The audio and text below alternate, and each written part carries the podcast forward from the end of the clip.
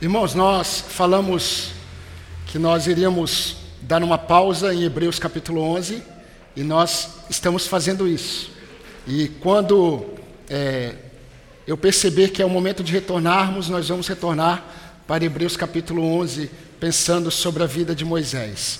Mas certa vez, a Bíblia relata que Jesus estava é, caminhando e Jesus ele se deparou com um homem e esse homem ele era um cego de nascença e Jesus ali juntamente com seus discípulos, Jesus mais uma vez de uma forma muito proposital, porque tudo que o Senhor fez, todos os milagres e sinais que Jesus fez não foram feitos de forma aleatória, foram feitos de forma muito específica e com um objetivo didático. E, e muitos acreditam que Jesus se deparou com o cego de nascença. Quando nós observamos o ministério de Jesus, nós percebemos que é, normalmente não era isso que acontecia. Provavelmente Jesus viu o cego de nascença e Jesus foi até ele. Jesus passou, viu o cego e foi até ele juntamente com os seus discípulos. E Jesus o curou. O grande problema para aquele período é que Jesus o curou no dia de sábado. Assim como lá em João capítulo 5, João havia curado um paralítico também num dia de sábado. E lá em João capítulo 5, quando Jesus curou um paralítico, Jesus teve muito embate com os líderes religiosos. A partir daquele momento, em João capítulo 5, nós temos um decorrer de relatos de João até o capítulo 10, que vai mostrar Jesus tendo constantes e crescentes embates com a liderança religiosa de Israel. E quando Jesus cura esse cego de nascença, esse cego de nascença ele é levado para estar perante as autoridades de Israel. E aí, naquele diálogo com as autoridades de Israel, eles querendo saber daquele cego o que havia acontecido, e eles chegaram a uma conclusão, a liderança religiosa de Israel, que Jesus era um pecador porque ele não guardava o sábado. O fato de Jesus ter feito o milagre no sábado, para eles deu a, a, o pensamento e eles chegaram a uma afirmação e declaração que Jesus era pecador. E eles falaram para o cego: Esse Jesus que fez isso com você é um pecador. E o, pego, o, o cego disse assim: Se é pecador, eu não sei. Eu só sei de uma coisa: eu era cego e agora vejo. E é muito interessante porque quando nós olhamos para esse cenário, nós não conseguimos entender se nós não entendemos o que está acontecendo desde o capítulo 5 até o capítulo 10 de João. Esse acontecimento é relatado por João no capítulo 9. Porém, o que acontece no capítulo 9, na cura do cego, é algo que tem a ver com tudo o que está acontecendo até o capítulo 10. Se nós lemos só o capítulo 9 esse episódio da cura do cego de nascença, nós não vamos conseguir compreender o que de fato estava acontecendo. E é muito interessante porque João ele é muito específico em algumas coisas. E eu só quero lembrar, lembrar aos irmãos que quando João escreveu o seu evangelho, João escreveu o seu evangelho aproximadamente 90 depois de Cristo. Todos os apóstolos haviam morrido. A igreja estava sendo bombardeada com heresias que estavam negando que Cristo era o Messias e havia vindo em carne. E quando João escreve o seu evangelho, ele não escreve o evangelho para que as pessoas, os incrédulos, crescem. Ele escreve o seu evangelho para que os crentes permanecessem firmes, firmes em Cristo Jesus, reconhecendo que Cristo Jesus era o Messias prometido. Mas olha como João faz. No capítulo 6, João relata que estava próximo a uma festa dos judeus chamado Páscoa. Na Páscoa havia um elemento muito propício e necessário para a celebração da Páscoa, que era o pão ou os pães sem fermento. E nesse período, na festa da Páscoa, João relata que Jesus ele trouxe um ensinamento. E Jesus disse assim: Eu sou o pão vivo que desceu do céu. Todo aquele que comer da minha carne viverá. E quando Jesus falou isso, na festa da Páscoa, ele teve muito embate da liderança religiosa e muitos dos seus discípulos o abandonaram. Muitos. Muitos daqueles que estavam seguindo Jesus falaram assim: é muito duro esse discurso. E aí Jesus olha para os doze e diz assim: Vocês querem ir embora também? E Pedro diz: Senhor, para onde nós iremos? Só tu tens as palavras de vida eterna. E Jesus fala assim: Você disse isso, Pedro, porque eu escolhi vocês. Não foram vocês que me escolheram porque os que me escolheram foram embora. Foram embora.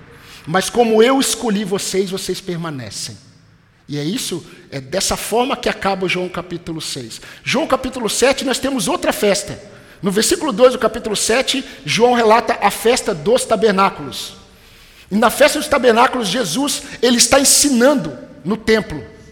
E no templo Jesus diz algo que vai produzir nos fariseus um, um, um, um desejo de matá-lo. E Jesus diz assim: é, todo aquele que beber de mim nunca mais terá sede. Mas aquele que beber de mim, do seu ventre, como está escrito, fluirão rios de águas vivas. E aí os fariseus ficaram desesperados, desesperados. Em João capítulo 8, Jesus volta no templo. E Jesus continua a ensinar no templo. E aí no templo, Jesus ensinando, Jesus diz assim: Eu sou a luz do mundo. Todo aquele que vir a mim será salvo.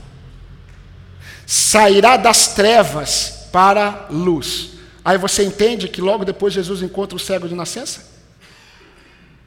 E esse cego nascença está diante da autoridade de Israel. E Jesus vai dizer muitas coisas para eles. Logo após a cura do cego, Jesus disse assim, capítulo 9, 39. Eu vim a este mundo para juízo, a fim de que os que não veem, vejam, e os que veem se tornem cegos. Meus irmãos, todo aquele que foi salvo por Jesus Cristo, todo aquele que experimentou à luz do Evangelho, de acordo com 2 Coríntios 4, 6, e teve os seus olhos abertos pela luz do Evangelho, se identifica com esse cego. Se identifica com a declaração desse cego. Não é verdade? Eu era cego e agora eu vejo. E o ser cego aqui, vocês vão entender que Jesus está lidando com a autoridade de Israel, que está questionando e é uma autoridade que tem muito conhecimento teológico, porém não consegue enxergar. E somente aquele que é a luz do mundo, ele tem condições de dizer exatamente isso. Eu vim para juízo, a fim de que os que não veem, vejam, e os que veem se tornem cegos. Vocês vão perceber se vocês lerem no devocional de vocês, vai ter um momento que os fariseus, eles vão falar para Jesus assim: "Você está, você está nos chamando de cegos?" E Jesus fala assim: "Não. Eu não estou chamando vocês de cego. Se vocês fossem cegos, vocês ouviriam a minha voz. Mas como vocês veem, é impressionante, Jesus. É impressionante. Mas, queridos, olhando para esse cenário descrito por João, eu pretendo extrair lições para nós, como igreja do Senhor, nós que éramos cegos e agora vemos, lições preciosas do Senhor para os seus discípulos. E nós vamos caminhar por um tempo agora é, no Evangelho de João, neste episódio do cego de nascença, em tudo que está acontecendo aqui. Mas eu convido você a abrir no texto que nós vamos ficar hoje. João capítulo 9, de 1 a 7. João 9, de 1 a 7.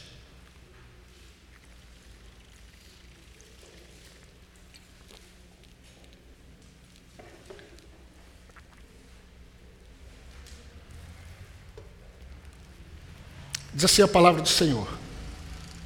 Caminhando Jesus, viu um homem cego de nascença. E os seus discípulos perguntaram: Mestre, quem pecou? Este ou seus pais, para que nascesse cego? Respondeu Jesus: Nem ele pecou, nem seus pais, mas foi para que se, manifesta, se manifestem nele as obras de Deus. É necessário que façamos as obras daquele que me enviou enquanto é dia. A noite vem, quando ninguém pode trabalhar. Enquanto estou no mundo, sou a luz do mundo. Dito isto, cuspiu na terra e, tendo feito lodo com a saliva, aplicou aos olhos do cego, dizendo-lhe: Vai, lava-te no tanque de Siloé, que quer dizer enviado. Ele foi, lavou-se e voltou vendo. Meus irmãos, a primeira lição que eu gostaria de destacar é, para nós nesta noite é o que Jesus está fazendo com os seus discípulos. Os irmãos precisam se lembrar que quando Jesus ele estava manifestando os seus milagres e os seus sinais, os discípulos normalmente estavam perto. Vocês vão se lembrar que quando João Batista ele estava preso, ele enviou seus discípulos para perguntar para Jesus se Jesus era realmente aquele que eles deveriam esperar. E Jesus não dá uma resposta clara aos discípulos de João. Jesus começa a operar muitos sinais na frente deles. E os discípulos de João estão olhando, assim como os doze estão olhando. E Jesus olha para os discípulos de João e diz assim: Agora voltem a João Batista e digam: os cegos vêm, os surdos ouvem, os paralíticos andam, os endemoniados são libertos, e aos povos são declarados que é chegado o reino do Senhor. Por que, que Jesus não deu uma resposta direta para João Batista? Porque João Batista era alguém que conhecia o Antigo Testamento. E as profecias sobre o Messias mostravam que o Messias ele faria muitos sinais. Os sinais de Jesus, eles não foram sinais pelos sinais, cura pela cura. Os sinais de Cristo, os milagres de Jesus foram para manifestar a glória de Deus e testificar o seu ministério, como aquele que veio proclamar o reino de Deus. Então Jesus está ensinando em primeiro lugar os seus discípulos. Quando Jesus ele tira o cego e, e ele vai curar não esse cego, mas o cego, se eu não me engano, de Betesda, perdão, de Betsaida, Jesus tira o cego e cura o cego. Jesus está ensinando os seus discípulos algumas lições. E aqui, logo no início, Jesus está fazendo a mesma coisa. Jesus encontra o cego de nascença e Jesus, ele vai curar o cego, mas aí quando Jesus se depara com o cego, os discípulos perguntam assim: Senhor, quem pecou? Este ou seus pais para que nascesse cego? E a primeira lição que eu gostaria de destacar para os irmãos é a seguinte: não espere do Senhor respostas segundo suas expectativas. Eu vou repetir. Não espere do Senhor respostas segundo as suas expectativas. É muito interessante porque os judeus eles tinham a prática de ligar o sofrimento com o pecado. Se os irmãos olharem para a vida de Jó, os irmãos vão perceber que os amigos de Jó, eles estavam tentando e eles viviam quase que um debate teológico para tentar encontrar a causa de tanto sofrimento em Jó. E a conclusão que eles tiveram e tinham era o seguinte: só pode ser consequência de pecado. Porque na mentalidade do judeu, o sofrimento era consequência de pecado. No período de Jesus, haviam, havia vários pensamentos sobre isso. Por exemplo, a pergunta dos discípulos foi o seguinte para Jesus: Senhor, quem pecou? Este, olha só, este pecou para que nascesse cego então, na mente deles havia a possibilidade daquele cego ter pecado antes de nascer, ou no ventre da mãe, ou numa outra vida. Porque os judeus eles eram muito místicos no período de Jesus. Judeu sempre gostou muito de anjo, igual o povo que a gente conhece, né? Anjo para todo lado. Os judeus ainda são assim. E eles criam em muitas coisas. E eles falaram assim: Senhor, nos dá uma resposta agora. Estamos aqui num embate teológico. Queremos saber, A ou B, quem pecou, ele ou os pais, para que nascesse cego? Porque eles acreditavam que se uma criança nascesse é, com deficiência, os pais pecaram. Os pais pecaram. Ou ele mesmo pecou, numa outra vida, ou no ventre da mãe. Você se lembra que houve uma briga entre Jacó e Esaú no ventre da mãe? Eles acreditavam que Jacó pecou desde o ventre da mãe. E aí eles estão preocupados. Jesus encontra o cego de nascença e eles fazem uma pergunta, eles fazem essa pergunta para Jesus. Mas, queridos, é interessante como eles foram surpreendidos com a resposta de Jesus a eles. A resposta de Jesus para eles é, não tinha nada a ver com o que eles esperavam. Eles esperavam uma resposta ou A ou B. E o que Jesus respondeu não tem nada a ver com isso. Nada a ver com essas expectativas. E é, é, é impressionante e interessante como algumas pessoas no meio evangélico, elas estão caminhando na sua vida, desenvolvendo uma espiritualidade pautada em desejo de ter respostas. E muitos vivem em debates e embates teológicos, querendo obter respostas. E muitos encostam Deus na parede porque estão esperando respostas para os seus sofrimentos. Mas o que Jesus vai ensinar para os discípulos aqui é que aquilo que eles esperavam como respostas, a expectativa que eles tinham como resposta para aquela situação, não, não foi a que Jesus deu. E Jesus disse assim para eles: nem ele, nem os seus pais pecaram, mas ele nasceu assim, para que nele se manifeste a glória de Deus. Meus irmãos, eles ainda não, viam, não haviam entendido que o mais importante, muitas vezes, não é entender o que está acontecendo e o porquê está acontecendo. Muitas vezes o Senhor não vai dizer para nós, de forma clara, é isso ou isso.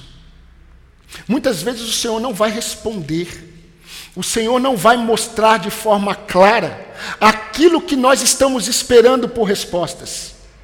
O Senhor ele responde, porém de uma outra forma, muitas vezes. E aqui Jesus estava mostrando o propósito do sofrimento. Jesus não estava preocupado em dar para eles o porquê, uma resposta clara, mas Jesus estava mostrando para eles o propósito, o porquê aquele cego sofria e estava sofrendo até aquele momento. Por que aquele cego nasceu cego? Mas, meus irmãos, esse cego aqui, ele já era um adulto. E Jesus falou assim: ele nasceu assim, para que nele se manifeste a glória de Deus. Quando? Daqui a pouco. Mas ele nasceu, passou a infância, passou a adolescência. Eu estou dividindo o homem em fases, tá? Que a Bíblia não faz isso.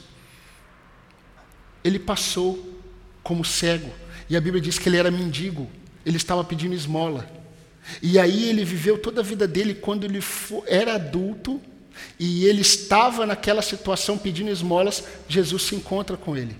Ele nasceu cego. E viveu toda a vida dele até a fase adulta, para que na fase adulta a glória de Deus se manifestasse. Houve um propósito específico para a vida e para o sofrimento daquele homem.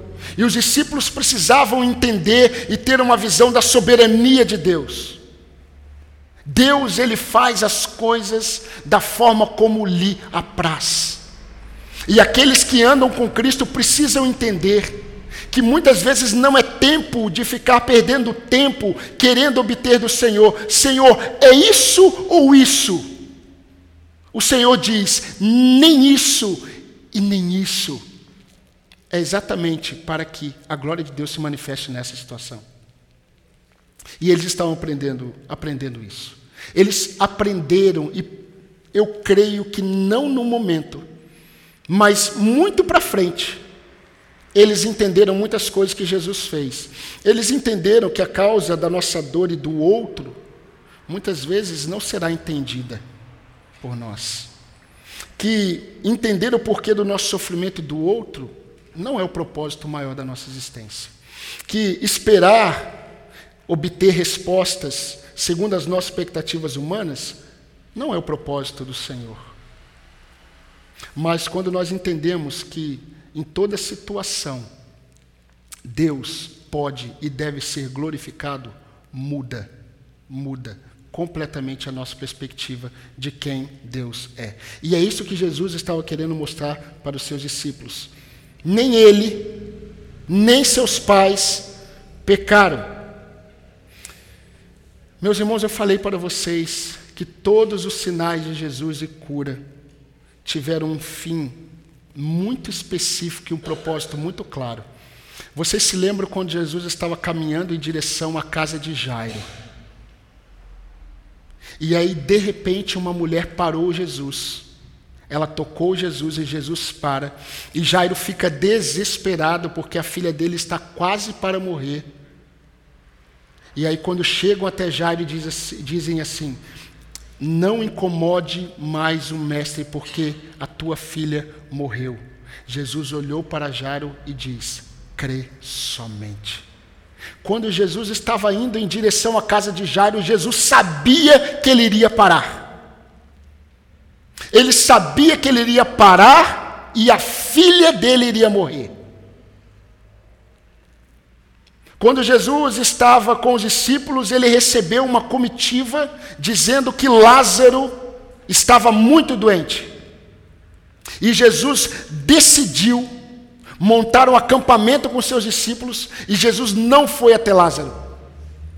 E quando Lázaro morreu, Jesus falou: Vamos até lá. E quando Jesus está chegando perto da casa de Lázaro, as irmãs de Lázaro vêm chorando até Jesus e dizem a Jesus: Se o Senhor estivesse aqui, ele não teria morrido. E Jesus falou o que para elas? Creiam somente, eu sou a ressurreição e a vida. E quando Jesus está diante daquela, daquele túmulo, Jesus ora. E Jesus falou assim: Pai, glorifica o teu nome. Glorifica o teu nome. Jesus fez questão de deixar aquelas irmãs esperando. E elas experimentaram a dor da perda, mas estava no propósito de Deus glorificar o nome dele naquela situação.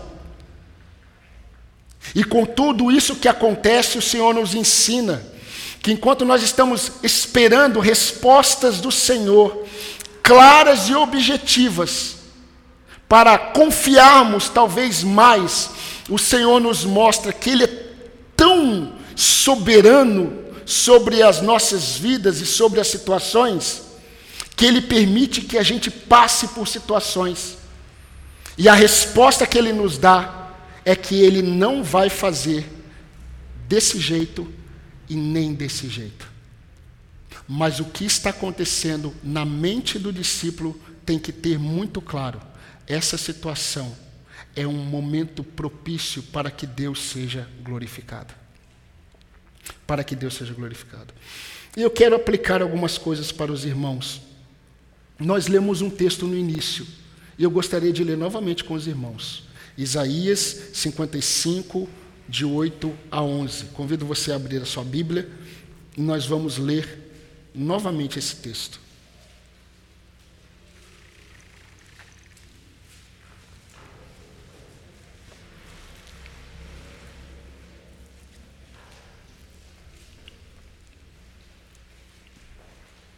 Eu vou pedir para que o, o irmão Massal leia, por favor, é Isaías 55, de 8 a 11.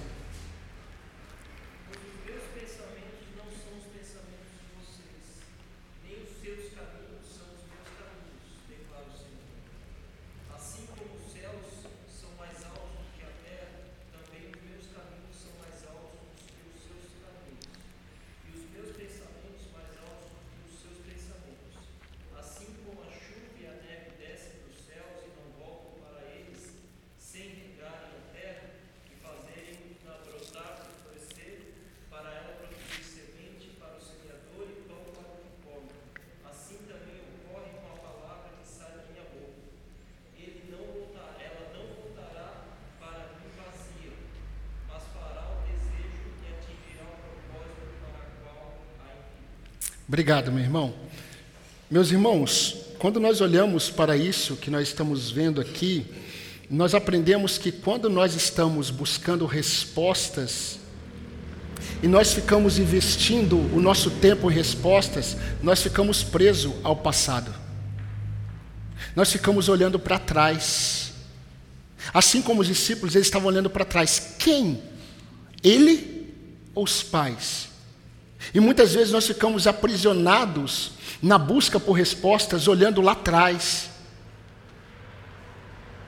Para muitos tratamentos em relação ao que tem acontecido conosco e acontece conosco no presente, nós precisamos sim observar lá atrás, porque muitas coisas, muitos sofrimentos são consequências dos nossos pecados. E nós precisamos olhar realmente para saber onde nós caímos, para que venhamos a nos arrepender.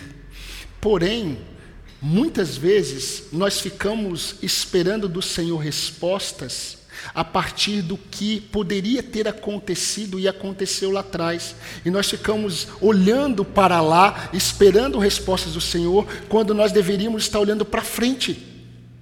Isso tem a ver com o futuro. Isso não tem a ver, o que aconteceu com ele não tem a ver com o passado. O que aconteceu com ele e o que vem acontecendo com a vida deste cego tem a ver com o que iria acontecer no futuro. A glória de Deus. A mesma coisa foi com Lázaro. Lázaro morreu, o Senhor permitiu que ele morresse, para que a glória de Deus se manifestasse nessa situação. Então pare de olhar para trás e dizerem assim: se o Senhor estivesse aqui, isso não aconteceria. E Jesus fala assim: não, olhem para frente. Quatro dias depois, o corpo já em decomposição, olhe para lá. Porque eu vou manifestar o meu poder lá, não aqui. Realmente, se eu estivesse aqui, ele não teria morrido, mas eu quis que ele morresse. E eu quis que ele ficasse quatro dias no túmulo em decomposição, cheirando mal. E alguns teólogos dizem, e eu acredito, que quando Jesus gritou Lázaro, vem para fora, ele precisou falar o nome, porque se ele não falasse o nome, todos os mortos se levantariam. Jesus precisou ser bem claro. Quando Jesus orou e falou, Pai, glorifica o teu nome, e disse Lázaro, se Jesus fala, venha para fora, todos os mortos viriam. Mas Jesus, ele é o Senhor da vida. E Jesus mostrou que aquele cego nasceu cego, não para que as pessoas ficassem em debates teológicos. Por quê? Por quê? Por quê? Por quê? Mas que olhasse para o futuro. Deus, Deus manifestou o seu poder para que o nome do Senhor fosse glorificado naquela situação. Meus irmãos, talvez o momento em que você esteja vivendo há um tempo, talvez não desde a infância como esse cego, mas talvez o que você esteja experimentando, uma experiência talvez de sofrimento, de dor, talvez tenha a ver com aquilo que o Senhor deseja fazer nessa situação. O mais importante para você nesse momento não é ficar esperando do Senhor respostas do tipo A ou B, mas você analisar em que Deus pode ser glorificado nessa situação. E talvez Deus ainda não tenha mudado o cenário para que você o glorifique nessa situação. O glorifique como um Deus soberano, um Deus que descansa no seu trono de glória. Um Deus que está assentado, e diante dele todos devem se calar. A hora que você entender isso, e você glorificar a Deus nesse momento tão difícil da sua história, que talvez não tenha começado agora, mas lá atrás, você contemple o poder de Deus na sua história. E olha que você já é um cego, foi um cego que agora vê.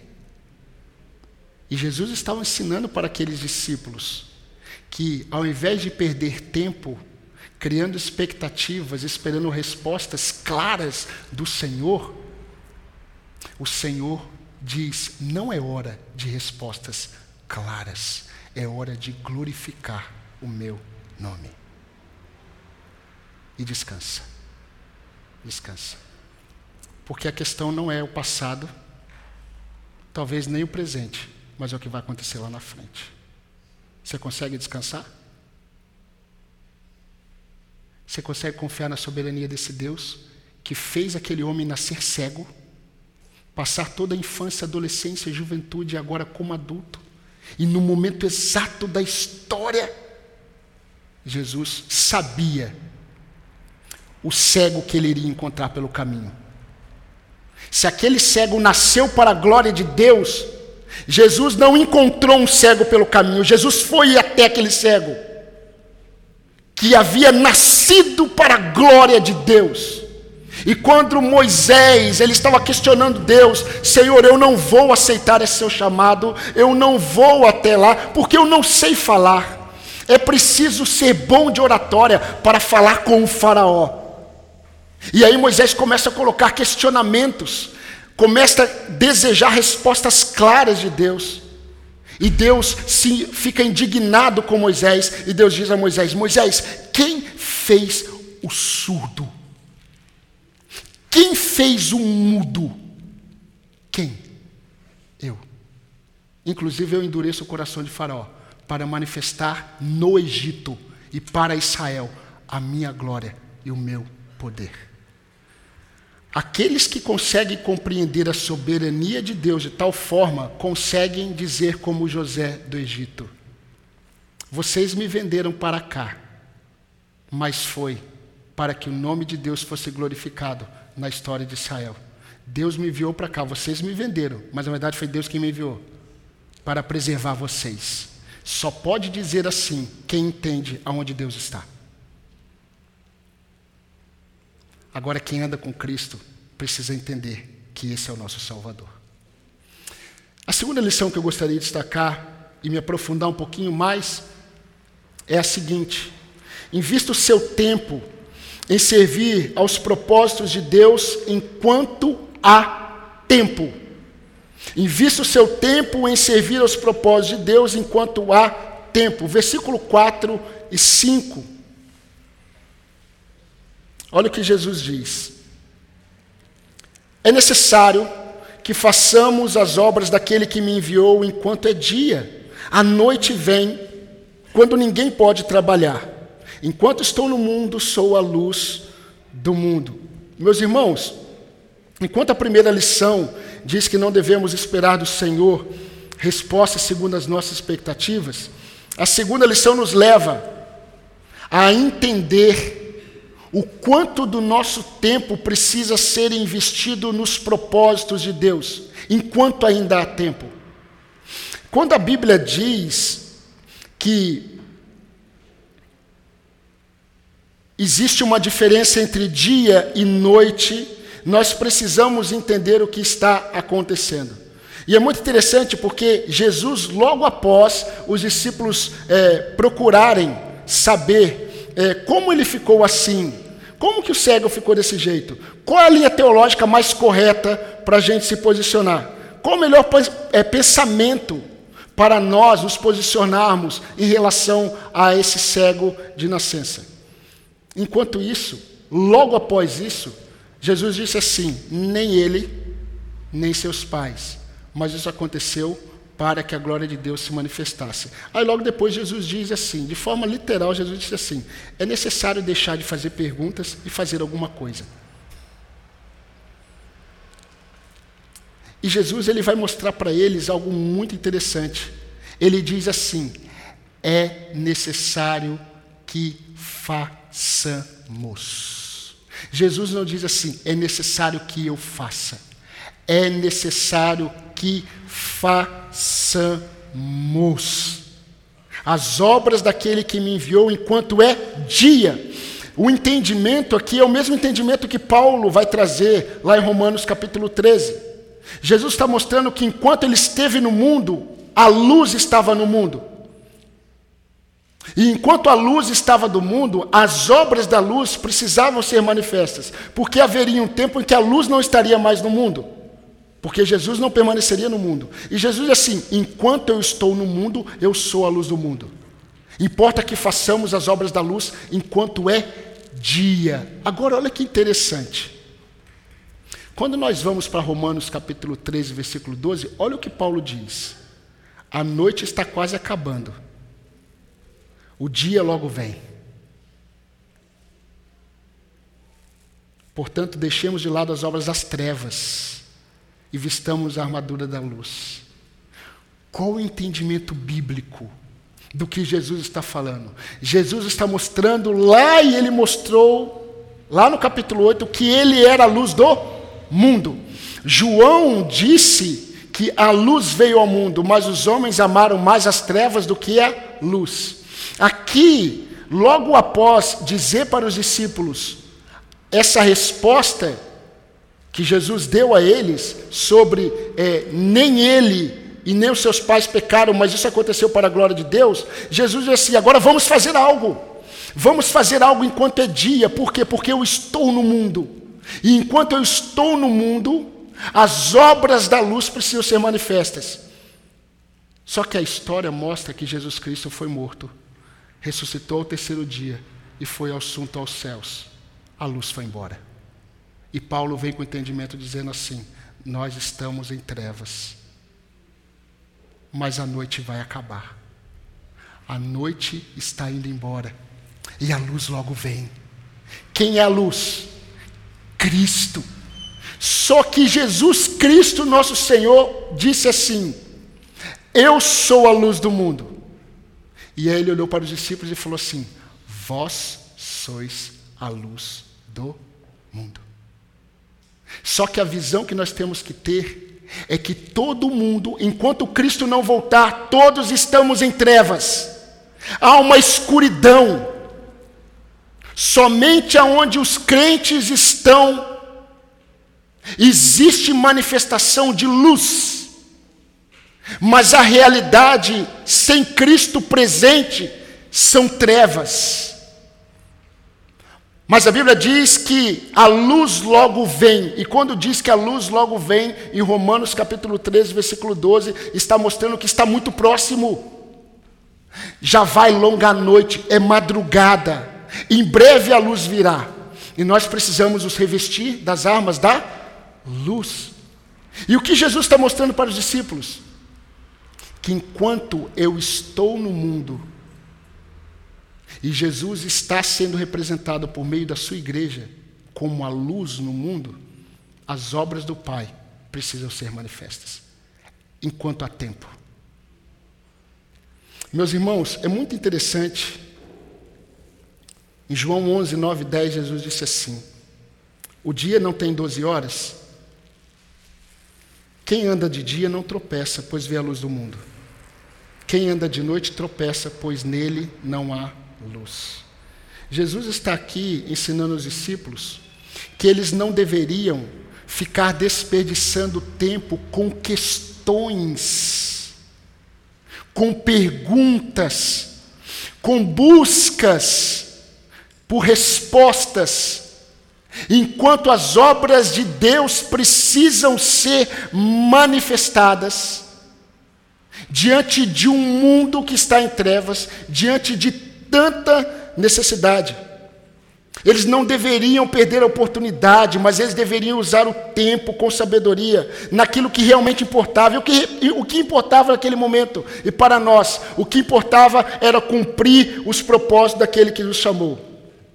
Enquanto a luz está no mundo, as obras do reino podem ser manifestas. Enquanto a igreja está no mundo, as obras da luz devem ser manifestas. Meus irmãos, não existe uma instituição na face da terra habilitada por Deus para transmitir a sua palavra a não ser a igreja.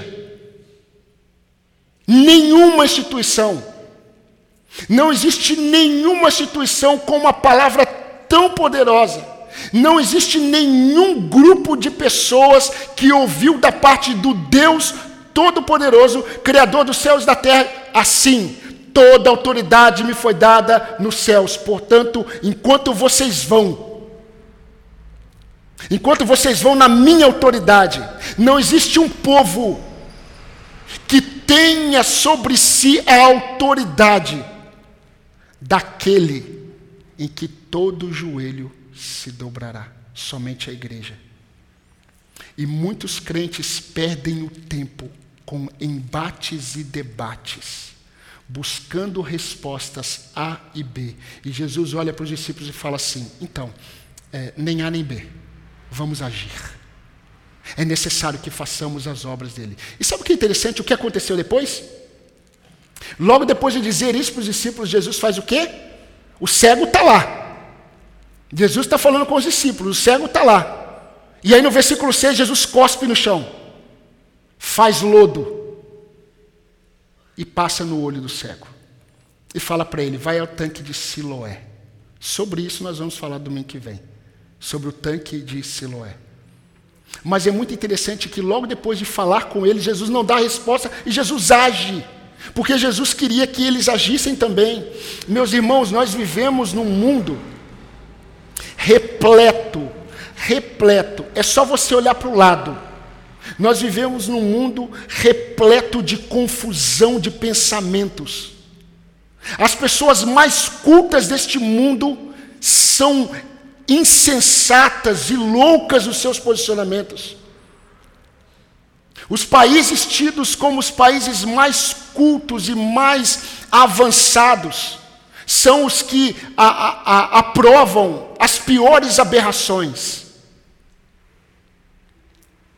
Prática como é, é, relação sexual com animais. Isso não está sendo aprovado no, no, na África no, do Norte. Isso está sendo a, a, aprovado em países como Canadá, Suíça. Quanto mais culto o homem, mais louco ele é. E você se depara no seu contexto, aonde você está, com pessoas totalmente obscurecidas no entendimento. Sem entendimento sobre Deus, alheias a Deus, alheias no entendimento, e elas estão é, é, impondo seus pensamentos, elas dizem para você como as coisas são, elas mostram para você é assim, assim, assim, e nós sabemos que é tudo errado, que está errado. Mas é tempo da luz se manifestar e fazer e praticar as obras da luz enquanto há tempo. Você já se deparou com pessoas que começam a expor o seu pensamento e você fala, meu Deus do céu, e ela expõe como verdade, e aí você que tem a verdade, você faz o quê? Ah, deixa ela no pensamento dela. Não, a autoridade de Cristo está sobre a sua vida, a luz de Cristo está em você por meio do Espírito Santo, para que você represente e manifeste as obras da luz. Pessoas estão diante de dores, sofrendo, sofrendo, por falta de entendimento que muito do sofrimento tem a ver com seu afastamento e rebeldia a Deus.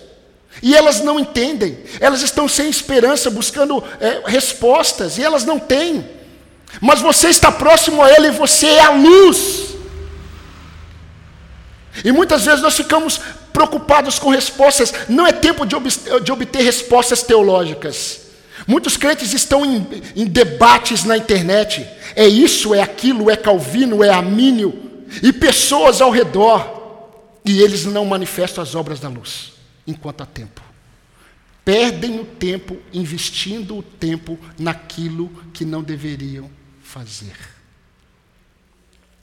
E Jesus está mostrando isso para eles. Quantas pessoas, quantas pessoas sofrendo, sofrendo, simplesmente por não conhecerem a verdade. A partir do momento que elas conhecerem a verdade, e elas permanecerem rebeldes, é outra coisa. Mas se Deus te deu a você o entendimento do Evangelho, abriu seus olhos, é para que você seja um instrumento na vida dessas pessoas que estão cegas, cegas. Os discípulos, eles estavam querendo saber, olha que interessante, o cego estava lá, e eles estavam querendo saber, Senhor, por quê? Por quê? Por quê? E Jesus falou assim: não, não é tempo disso, é tempo de fazer. E aí Jesus vai até ele e age. E abre os olhos dele. E ele passa a ver. E Jesus está mostrando para os discípulos Não é tempo de desperdiçar o tempo, mas de investir em servir aos propósitos do reino enquanto há tempo. Meus irmãos, nós vivemos um momento do cristianismo em que muitos crentes estão gastando suas energias e seu tempo naquilo que tem muito a ver com uma espiritualidade vazia e nada a ver com a propagação do reino.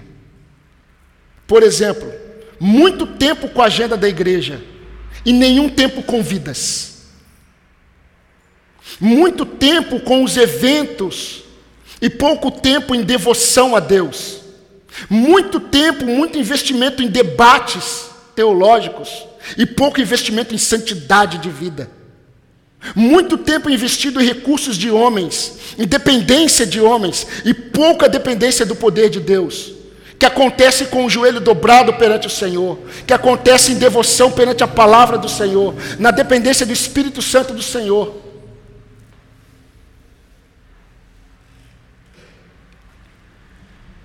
Alguns pregadores do passado dizem que muitas igrejas estão padecendo porque não há fogo no púlpito.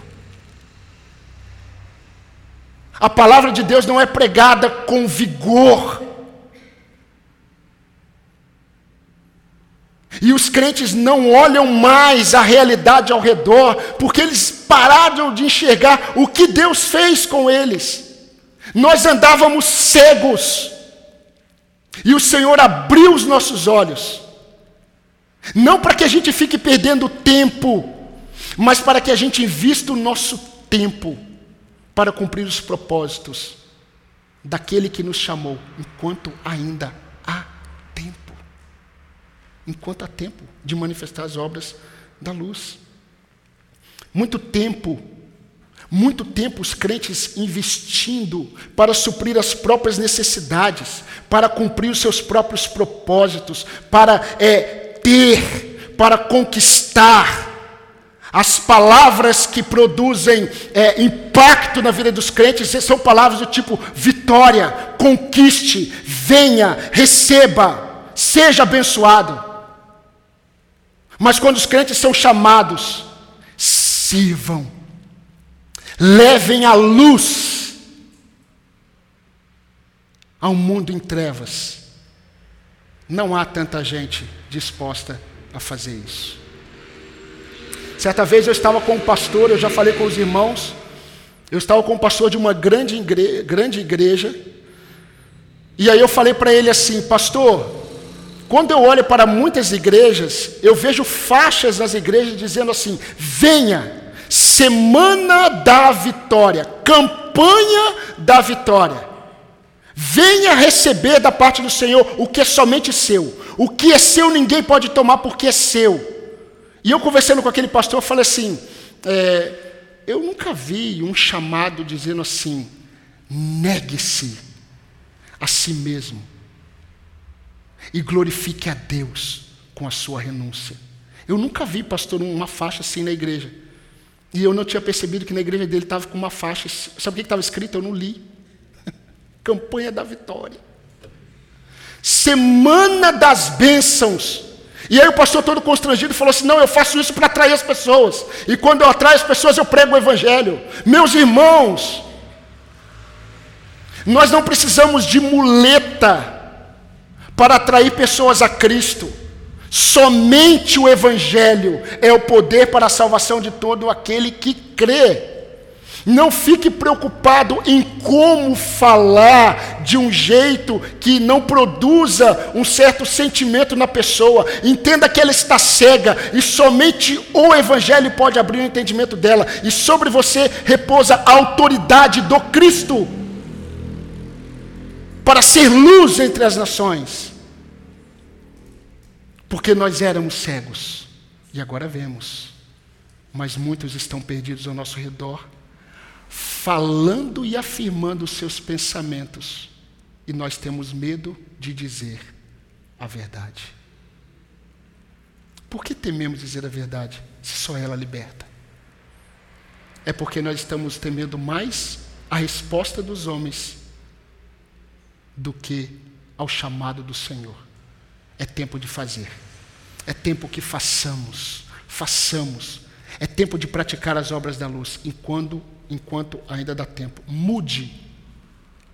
Um grande evangelista do passado, ele disse algo muito interessante e muito impactante que me deixa envergonhado. E ele disse assim: Alguém não envolvido com o evangelho é como um bombeiro que corre para um prédio em chamas apenas para ajeitar o quadro da parede.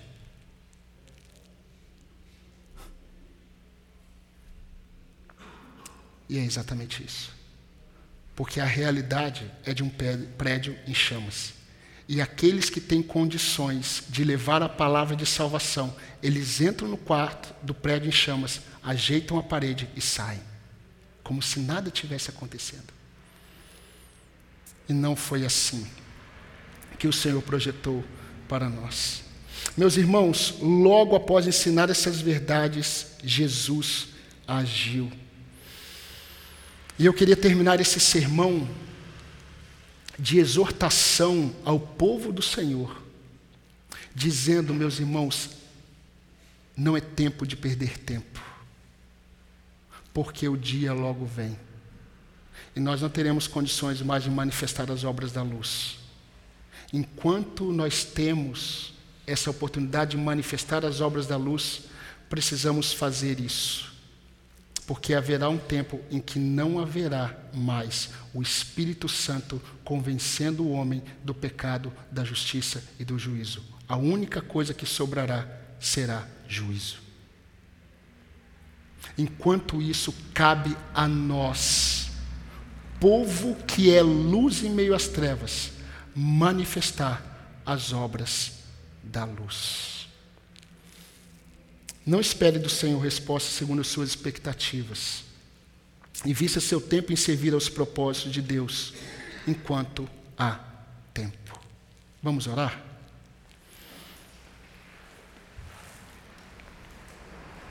Senhor nosso Deus, nosso amado Pai, essa palavra que veio ao meu coração e eu transmiti ao teu povo agora. Senhor Deus, nos traz tanta vergonha, porque muitas vezes, ó Deus, nós estamos perdendo tanto tempo, investindo nosso tempo, ó Deus, amor, em tantas coisas, e nós tememos tanto as respostas dos homens, e nós não entendemos, ó Deus, que nós éramos cegos, e o Senhor manifestou a luz do Evangelho e abriu os nossos olhos. E o Senhor nos deu autoridade para fazermos discípulos de todas as nações. Enquanto nós estamos indo, que nós façamos discípulos de todas as nações. Que nós possamos, ó Deus, expor com amor, mas em verdade, a luz do Evangelho. E que nós não venhamos a esperar, ó Deus, a ficar perdendo tempo, esperando respostas do Senhor, quando nós deveríamos apenas confiar na soberania do Senhor e agir em direção aos propósitos do Senhor para as nossas vidas. Eu quero pedir ao Senhor que o Senhor nos dê sabedoria para remirmos o nosso tempo, porque os dias são maus. E que nós possamos ser sábios, ó Deus, aproveitando todas as oportunidades que tivermos, enquanto nós temos tempo para isso. Porque a tua palavra nos ensina que o Senhor em breve virá. E nós não teremos mais condições de dizer às pessoas que estão cegas dos seus pecados, mortos em seus pecados, que Jesus Cristo é a luz do mundo. Eu peço que o Senhor nos dê cada vez mais ousadia, ousadia e temor ao Senhor e não a homens, para que o teu nome seja engrandecido.